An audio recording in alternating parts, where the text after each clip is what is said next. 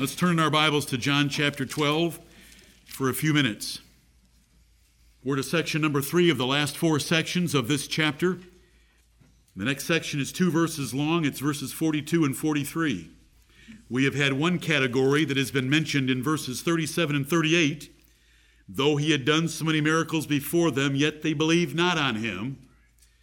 And two prophecies are brought forward from Isaiah explaining why. And now we have this group.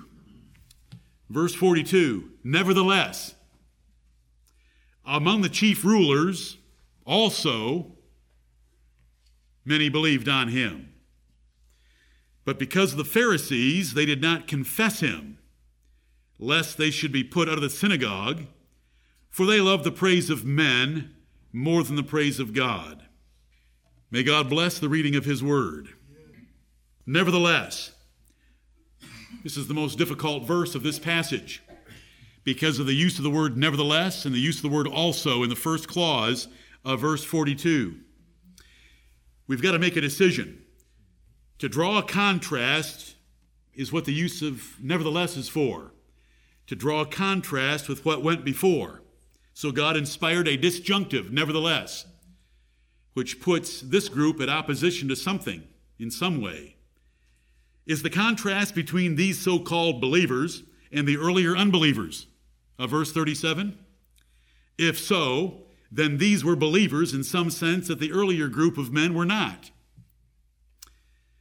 Is the contrast between these so called believers and the inability to believe in verses 39 and 40 by prophecy? If so, then these believers were able to believe in some sense beyond the belief denied. We choose to understand this section to be another category of unbelievers, like before. Jesus and John stated unbelief was a problem before and after this section. Notice how Jesus responds in verse 44. Jesus is not going to respond, I'm so thankful for all you many chief rulers that believe on me he is going to declare that for three reasons they better believe on him because they're not believing on him. And he's going to tell them why they ought to believe on him. John used the adverb also. That also, and you want to look for alsos because also is comparing two things. This is true also this over here. And so we've got an also which compares things and nevertheless draws a contrast between things. John used the adverb also here, joining two things the unbelievers and the believers. Then, how in the world are they called believers and the first group called unbelievers? Because it was just mental assent on their part, because it wasn't real belief. And that's why we have the word but. But they wouldn't confess him because they'd be thrown to the synagogue. That's why we have the next verse that tells us they love the praise of men more than the praise of God. Real believers aren't described that way anywhere in the Bible. The first disjunctive, nevertheless, should not cause us to miss the second one of but in the middle of verse 42. That middle but, but because of the Pharisees, which shows that they were not real believers or disciples in any meaningful way, because Jesus has, has defined real belief and real discipleship throughout the pages of all four Gospels. If a man will not hate this and that and this and that and this and that to follow me, if a man will not hate his own life, a man will not take up his cross and follow me, he cannot be my disciple. So we're going we're to run into the teeth of everything else Jesus taught and what the rest of the New Testament teaches if we just go ahead and assign election to all of these and call them unconverted elect. I don't do that, and I don't care who does it.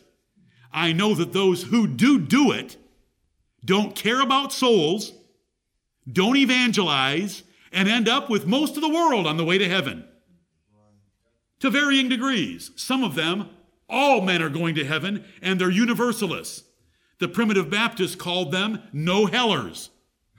There was a segment of the primitive Baptists, no hellers. Hell is just not being, having practical salvation in this world.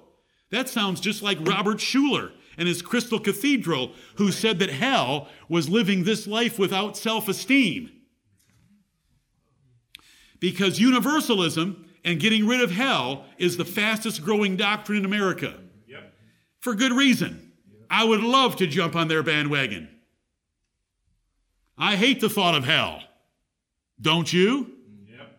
But we're going to go with the Word of God. Amen. These aren't real believers, but it says they're believers.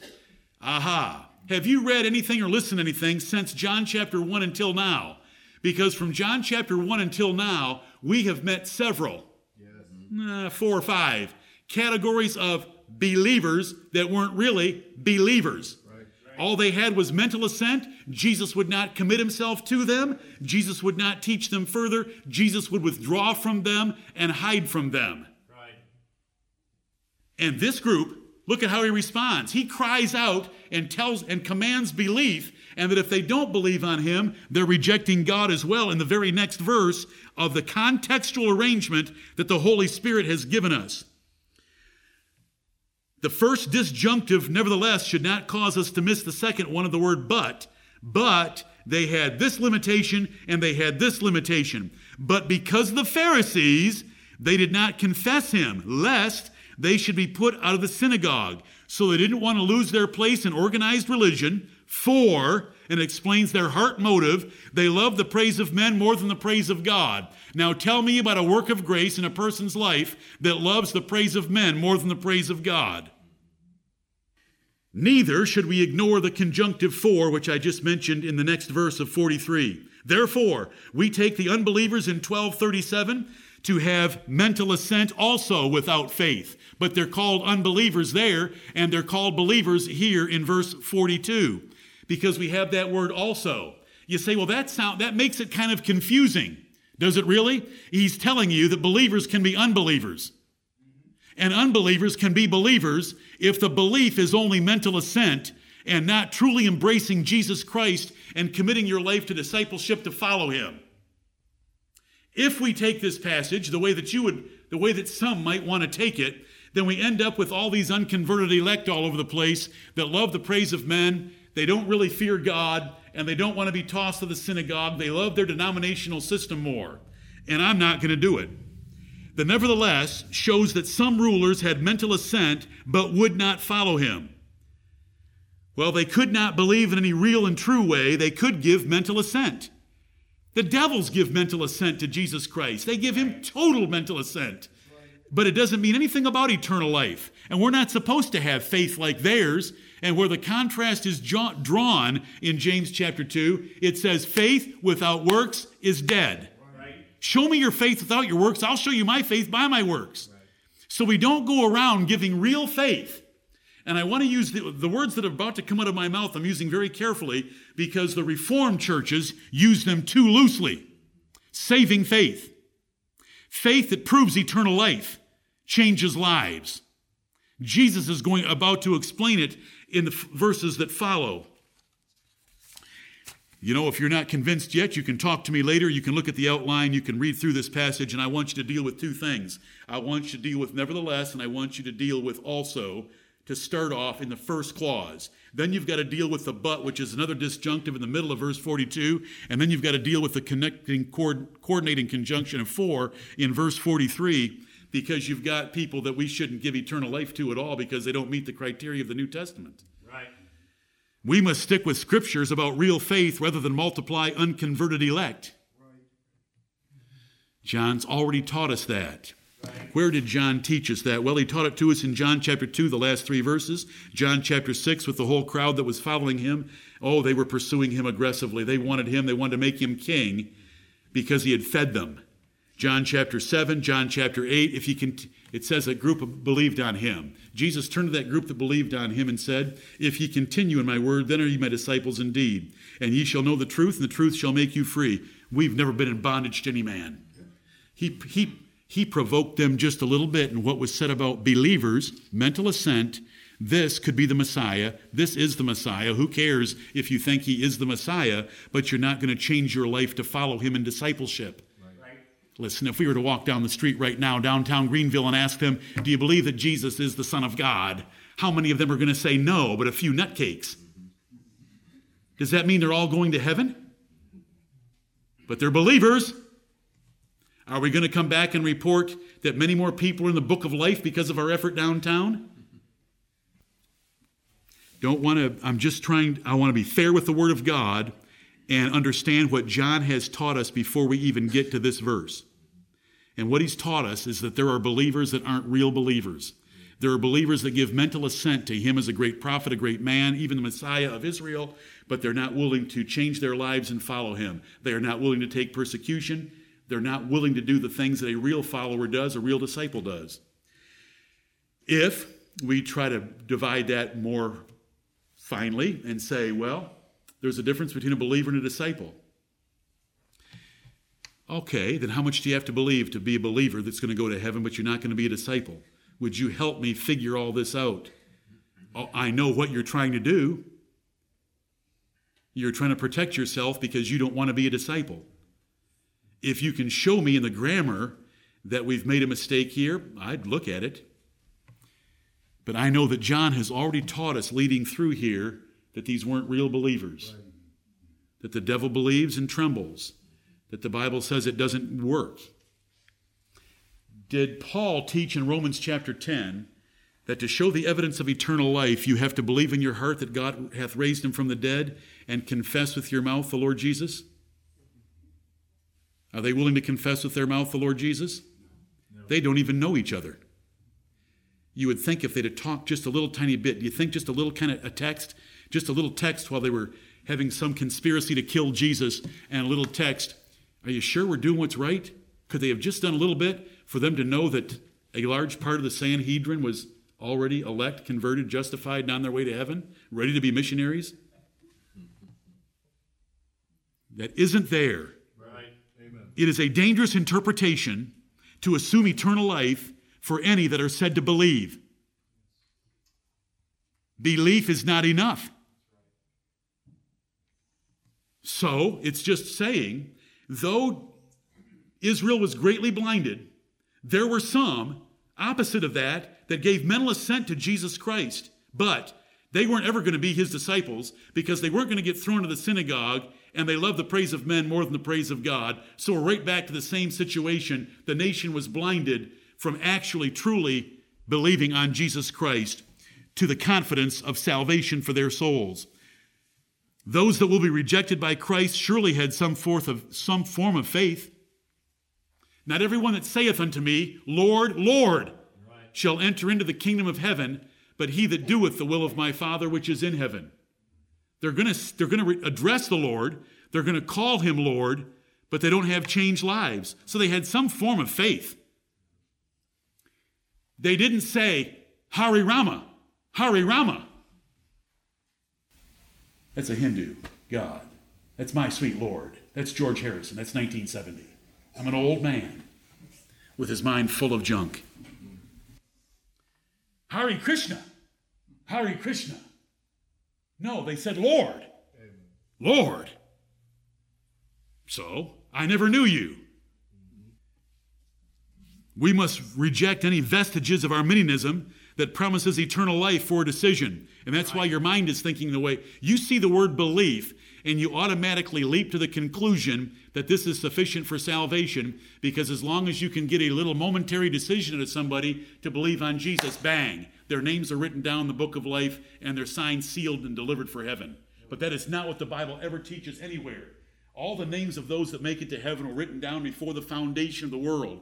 And God, in time, justifies them at the cross of Christ and then regenerates them. And when the Bible describes them, they have changed lives. Therefore, if any man be in Christ, he is a new creature. Old things are passed away. Behold, all things are become new. See, I'm not going to take all those verses and blow them to the four winds of heaven to get a bunch of unconverted elect running around. I know where that doctrine came from. That doctrine came from the primitive Baptists.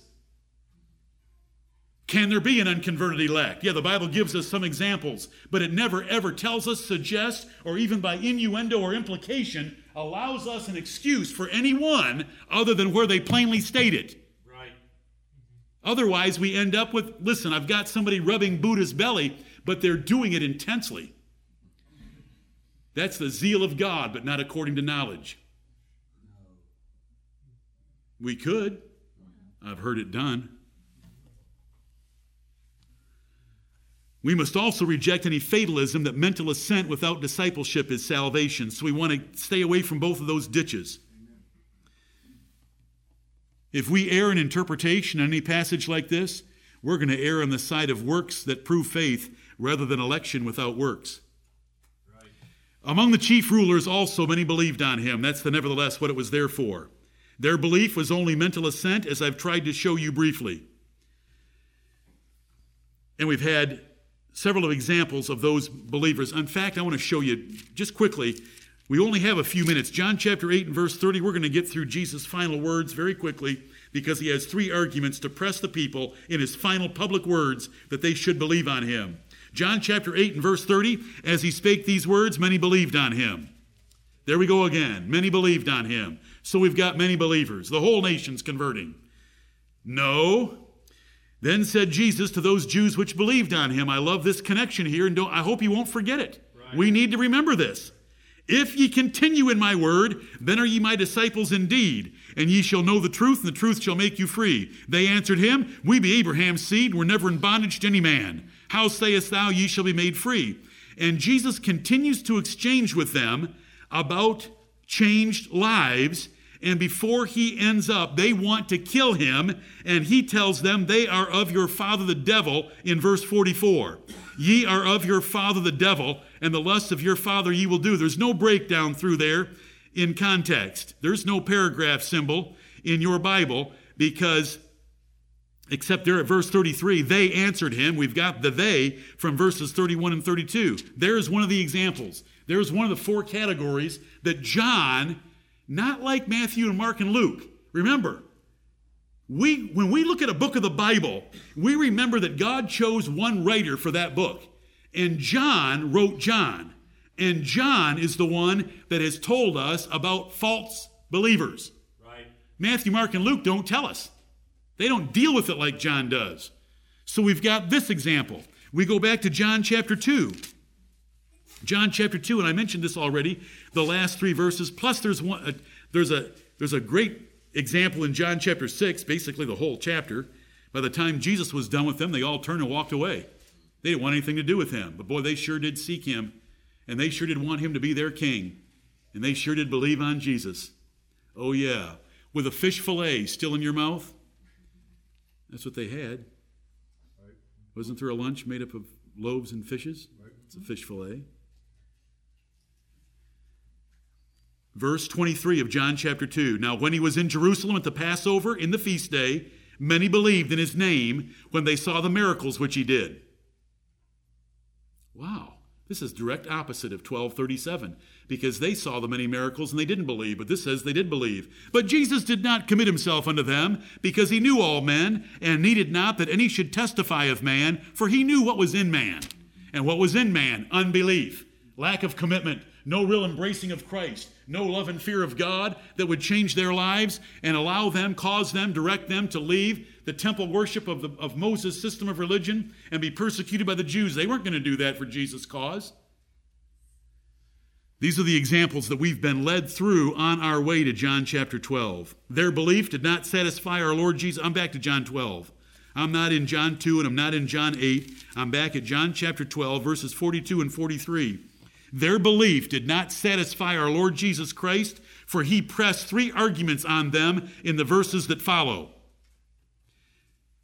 about faith. And the, and the Holy Spirit chose to connect these passages the way that these exchanges, the way that they are here in John chapter 12. Their belief did not produce confession and profession, which is what the Bible requires. Matthew 10 If you deny me before men, I'll deny you before my Father. If you'll confess me before men, I'll confess you before my Father. Their belief did not produce disciples willing to follow Jesus at a cost. If you're not willing to take up your cross and follow me, you cannot be my disciple. They flunk, flunk, flunk, flunk, flunk. They don't do anything except have the word be on their behalf. And so do the devils have the word be on their behalf. Their belief was compromised due to their fear of men and love of men over God. We do not find a crowd of these chief rulers. Could, if you think they're saved, what, what did they do when Jesus was on trial? When this Jesus that they truly believed in was on trial for his life, why don't we read about anyone standing up to defend him? Right. Well, because they were afraid. Afraid enough to watch him get murdered? You say, well, what about Peter? Peter was turned over to the devil. Do you know that that was an exceptional case? Right. Do you know that Jesus said that before the crucifixion? That's right. Satan hath desired to sift thee, Peter, but when thou art converted, I'm going to let him have you for a little while. You're going to go nuts. You want to tell everybody that you love me more than the rest of the disciples love me? That you will follow me even to death, even to prison? You want, you want to say that? I'm going to tell you, Peter, that I'm going to let Satan have you for just a little while, and you're going to deny me three times before the cock even crows in the morning. You're not even going to, you're not even going to last a few hours.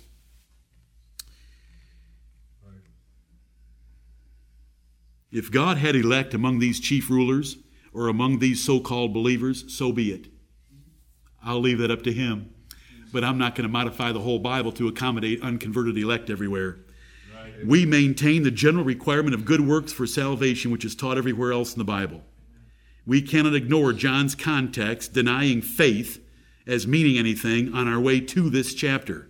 We cannot override the preponderance of New Testament doctrine to argue from the simple word belief with its wide usage, which John has corrected several times already. How about going to his first epistle? Do you think belief has any heavy weighting there? he that doeth righteousness is righteous, he that loveth his brother. And you're going to see a whole lot of other evidence brought forth there in 1 John. But because the Pharisees, they didn't confess him. Do you know how much we can learn from this? These believers feared the Jewish fundamentalists and their rule that they would exclude Christians. And so they feared that. The most conservative heretics will have stricter rules and appear more righteous, which is what which is true of the Pharisees. Liberals are always easier to deal with, for they do not have strict rules even for themselves. The Pharisees were the most conservative sect of the Jews' religion, and they gave Jesus and Paul the most pain. The Sadducees, the liberals among the Jews, were not as vicious in fighting heresy including Christianity. We saw this situation earlier pop up in John chapter 9 when the parents of the man born blind did not want to answer when they were on trial about their son. They said, Ask him, because they were afraid of being thrown out of the synagogue. What hinders your faith and obedience? What hinders you? You want a happy family? You want everyone to get along? Where are you compromising because of that? Look at the peer pressure. They love the praise of men. Sometimes it's family, sometimes it's friends, sometimes it's colleagues. Fear of man brings a snare. That's taught to us in Proverbs chapter 29 and verse 25. Ambition and the pride it carries with elevated positions or rank destroy discipleship. These men had made their way in to the inner circle. They were chief rulers of the Jews. They were going to lose their position if they were to follow Christ. They could see the miracles. They could see this. They could see that. They could hear God's voice. They could see Lazarus is alive. What are we going to do? Everyone's going to follow him, but I'm not going to follow him. I'll lose my place. I won't have my income. I'll have to move from one subdivision to another. My kids won't have good schools. On and on it goes. Peer pressure is not just a temptation in junior high school. Consider these rulers. The desire to belong and be approved is great for those with small hearts for God. Earthly honors are hellish fetters. So it is best to stay humble and not desire fame, because it will choke out the word of God. It is hard for a rich man to enter the kingdom of heaven. How much more famous and honored men? How many men have compromised truth to keep a place in a seminary with heresy? How many men being trained for the so called ministry have compromised Right. in seminary? How many ministers have compromised to maintain their position in a ministerial association? How many commentators follow each other to avoid being rejected by a brotherhood of commentators? It is shocking to watch them copy each other. Baptists have always been despised. John, Jesus, and the apostles were despised because they were Baptists. Any man with a sincere mind looking at the Word of God knows there is no infant sprinkling in the Bible, period. There isn't the slightest case to support it, even indirectly.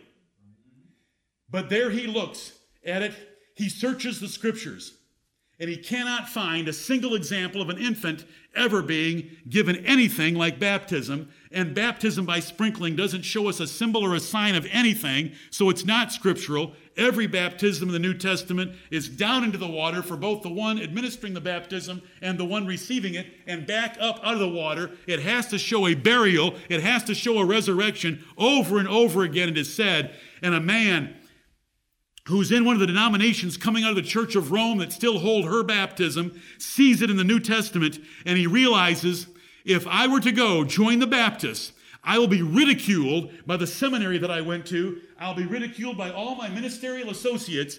I will be part of these despised, off scouring of the earth, stinking, low class Baptists. And they won't do it. And so they go blindly on feeding everyone the Roman Catholic lie of infant sprinkling and call it a sacrament. You know how strict we want to be about that? We don't even want to say that we have as a church two ordinances. Right, right. Because you know where that numbering system comes from? This. And we make the mistake very easily to, to say that a Baptist church has two ordinances, but the Bible never does that. Right. Like I wrote you in an update recently, if anything, we should pick three right. because of 1 John 5 8. But we shouldn't pick that at all because anything God commands is an ordinance. Therefore, we have a whole lot of ordinances to keep as a church. But what I did you just hear what I just told you? And here we are, despised Baptists, meeting in our little despicable facilities but we have the truth of the Bible, and we're just like John. Amen. He went down into the Jordan, and he took Jesus right down to the Jordan with him, and they came up out of the Jordan. John, John the Baptist baptized in Aenon near to Salem in John chapter 3 and verse 23. Why did he baptize in Aenon near to Salem, Orville? There was much water there. Because there was much water there. Mm-hmm. Drinking water? Sewer water for the sewer system? Enough to immerse. Plenty to immerse. Why did Jesus why did John the Baptist baptize in a place called Bethabara in the Jordan River? What does it mean? The ford of the Jordan. What's a ford? Where you can walk across a river and it's only waist deep. How deep does a Baptist pastor want the water to be? 12 feet? or waist deep? Amen. On and. Ah. The point I'm trying to make is mental assent. You ought to read John Calvin. John Calvin knew that it was by immersion.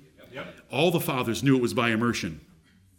But if you wanted to admit immersion, then you had to join the Baptists and you had to say that the Roman Catholic Church was the abomination of, of uh, Re- Revelation and the great whore, and that you were a daughter church that had come out of her, so you are part of her system, and so they didn't do it. Now, I'm just using that as an example because of what we have right here. These men, in certain ways, believed on Jesus, but they were not going to confess him because they would lose their denominational standing with the Sanhedrin, with the Jews, and they wouldn't do it because they love the praise of men more than the praise of God. How many men? We don't know. It's between God and them, and we don't really care. But you can read some of them. You can read some of them admit that the ancient practice of baptism was always immersion. How could the Jews do this to Jesus? Why did the Jews' most conservative sect hate him? The simple answers of envy and exposure of their hypocrisy are true, but not the best answers. The best answer is this the enmity between Satan and Christ, darkness and light, and the enmity between evil and good is the better answer and it's been here since Cain and Abel. And I preached it to you last Lord's Day. Cain killed Abel. Why? Because Abel was good. There is war going on in this world, and it's between good and evil.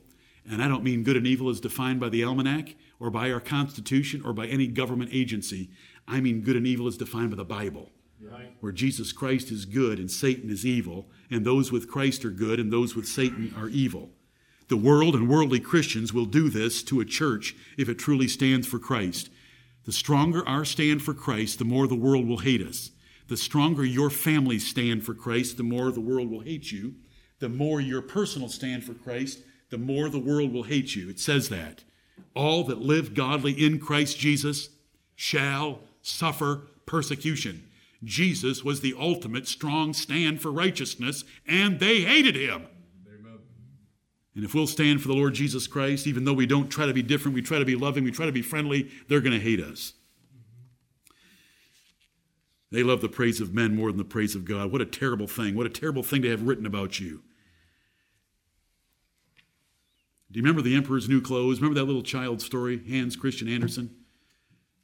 What was the threat by the uh, clothes designers that came and worked up the invisible clothes for the king?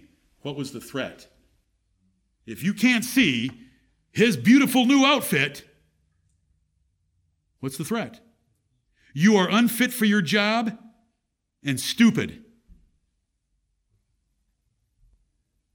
I wish I could meet that author. There's baptism. You see it? You say immersion. I mean, you say you say sprinkling. Sprinkling infants is what I'm going to do. It's like looking at that emperor. He's naked in the street. Oh, it's beautiful. Beautiful clothes, King. Yes, King. Beautiful. Beautiful. Thank you for showing us your new outfit. That's looking in the Word of God and coming up with infant sprinkling. And why do they do it? Because if they don't see infant sprinkling in the New Testament, they're unfit for their jobs and they're stupid. And men don't want to be fit for their jobs because they want to keep that because it keeps cash flowing into their pockets and they don't want to be stupid. And that's what was happening right here. They did not want to be thrown to the synagogue because they love the praise of men more than the praise of God. Right. I'm going to finish in less than five minutes. And I'm sorry, I turned this pulpit over a number of times, and it will always be turned over. But we're going to finish right now. This is Jesus' response. Three arguments, and they are intense, against the Jews for not believing. Three arguments two verses, one verse, and then four verses. It's one section. Let me take it one, one part, one piece at a time. There's two verses, then one verse, then four verses, three arguments.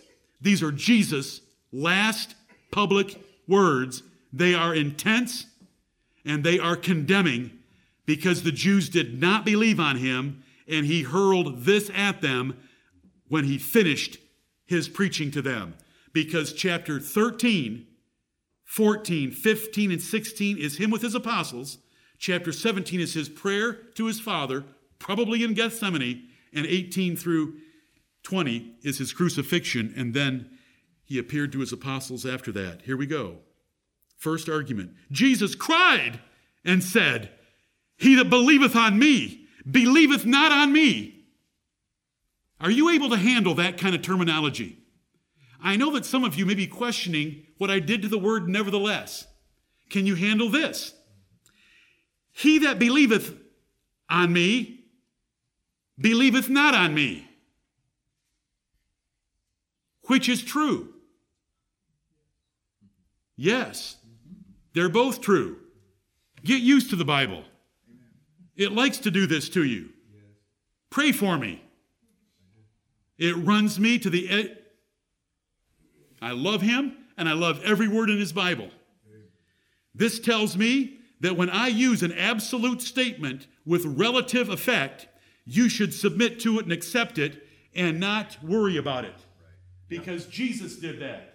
Use an absolute statement like, He that believeth on me does not believe on me, does not only believe on me, is the sense of that middle clause.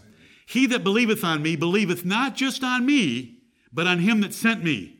And he that seeth me seeth him that sent me. When a person truly saw Jesus Christ as the Son of God, the Messiah of Israel, they just didn't see Jesus of Nazareth, they saw God Jehovah through him. And that Jesus had taught that all the way along, and I don't have time for the verses to share with you. These are three arguments that are intense, and they're to you and to me right now. How much do we believe on Jesus Christ? How much do we love him? These are his final words in public. This is to his church. that he was about to desert and turn their vineyard over to the Romans to have it leveled in 70 AD and turn to the Gentiles through his apostles, especially Paul. Argument number one if you reject me, you are rejecting my Father in heaven. If you believe on me, you're believing on that God you claim to love so much. That monotheistic religion that you have of worshiping Jehovah of Moses, I am his son. And if you believe on me, you're believing on him. If you don't believe on me, you are not believing on Jehovah. Argument number one that is weighty, that is powerful, and it's short. Number two is in verse 46 I am come a light into the world, that whosoever believeth on me should not abide in darkness. If you believe on me, you will be saved from the darkness of this world to the light that I give through my gospel. If you don't believe on me, you will be subject to the darkness of this world and you will not have the light of my gospel. Argument number one believing on Jesus Christ is to make a statement about the God of heaven. Believing on Jesus Christ is to make a statement about light or darkness and how you want to spend your life. Verses 47 through 50 are I am not going to judge you right now because I didn't come into the world to do it, and you're not important enough for that. I have more important business than that to take care of that I'm going to take care of, and I'm going to go to heaven, and the light's going to be gone. But I want to tell you something. The words that I have spoken to you and the words that I am speaking to you right now, they will be held against you in the great day of judgment. And the last word of verse 48 is day because it's referring to that great day of judgment in the last day. Here are the words If any man hear my words and believe not, I judge him not. I didn't come into this world to judge. John 3 17. For I came not to judge the world, but to save the world. That was my purpose, primary purpose of my first coming. He that rejecteth me and receiveth not my words hath one that judgeth him. The word that I have spoken, the same shall judge him in the last day. For I have not spoken of myself, but the Father which sent me, he gave me a commandment, what I should say and what I should speak. And I know that his commandment is life everlasting. Whatsoever I speak, therefore, even as the Father said unto me, so I speak. God commanded everything that I have taught, and God's commandment is eternal life. To believe what I have taught, and He taught discipleship, then you are showing that you have eternal life. If you don't hear my words, I don't have time for you right now. I'm done. My public ministry is ending right now and I'm going to go have supper with my apostles, and I'm going to tell Judas to hurry up and go do what you got to do. Hurry up. What thou doest, do quickly. Right. Let me get this show on the road. I have more important things to do than to judge you, but I want to tell you the words that I've spoken unto you, they will judge you in the great day of judgment. Three arguments to believe. How important is Jesus Christ to us as we walk out of here today? They loved God Jehovah. We love to sing Hallelujah, praise Jehovah. If we love the Jehovah of the Bible, then we will love his Son and we will believe on his Son. Right. If you are going to mock the darkness of this world on, on any level, on any subject, then the light of the gospel is something you should believe in, and it's through Jesus Christ our Lord. He's the one that brought us light. Every word that you have heard of the gospel that tells you you ought to change something in your life and you don't do it, you'll be judged for it in the great day of judgment. Jesus Christ is a crucial matter. Faith in Jesus Christ is a crucial matter. What's the second word of verse 44, that verb? Jesus cried and said, Jesus cried. What a Savior. What a preacher. What a preacher. He went out in a blaze of glory. He cried three things You don't want me? You're rejecting Jehovah, and you know what he does to his enemies. You don't want me? Do you know how dark this world is? You're going to be in that darkness. You don't want me and the words that I've taught? They're going to come back to haunt you in the great day of judgment. Let's not let any of those things be true of us. Let us adore God our Father by loving his Son and believing his gospel. Let us embrace the light of the gospel. If we're going to mock the darkness, let's embrace the light by embracing Jesus Christ And let us prepare for the great day of judgment by obeying what Jesus taught us. Do you know what Jesus taught at the end of the Sermon on the Mount? He that heareth my sayings and believeth them is like a man that built his house on a rock. And the storm came. And I want to tell you what that storm is at the end of Matthew chapter 7. It's not the little bit of rain we had last night, it's the great day of judgment. And the house will stand because we're built on a foundation of obeying the gospel of Christ. Many of you here have come out of other churches, come out of other families. You love the praise of God more than the praise of men. I praise you for that choice in Jesus' name. Amen. Amen.